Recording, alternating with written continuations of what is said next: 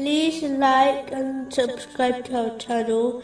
Leave your questions and feedback in the comments section. Enjoy the video. Continuing from the last podcast, which was discussing chapter 92, verse 8, But as for he who withholds and considers himself free of need, in a narration found in Sahih Muslim, number 265, the Holy Prophet Muhammad, peace and blessings be upon him, warned that a person who possesses even an atom's worth of pride in their heart will not enter paradise. He clarified that pride is when a person rejects the truth and looks down on others. No amount of good deeds will benefit someone who possesses pride.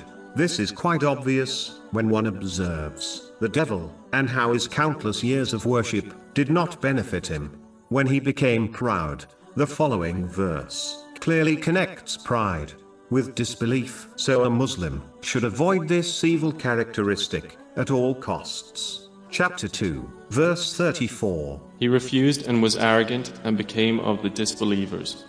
The proud is the one who rejects the truth when it is presented to them, simply because it did not come from them, and as it challenges their desires and mentality. The proud person also believes they are superior to others, even though they do not know the ultimate end of that person or themselves. This is plain ignorance. In reality, it is foolish to be proud of anything, seeing as Allah, the Exalted, created and granted everything a person owns, even the righteous deeds one performs, is only due to the inspiration, knowledge, and strength granted by Allah, the Exalted. Therefore, being proud of something, which does not innately belong to one is plain foolishness. This is just like a person who becomes proud over a mansion they do not even own or live in. This is the reason why pride belongs to Allah, the Exalted, as He alone is the Creator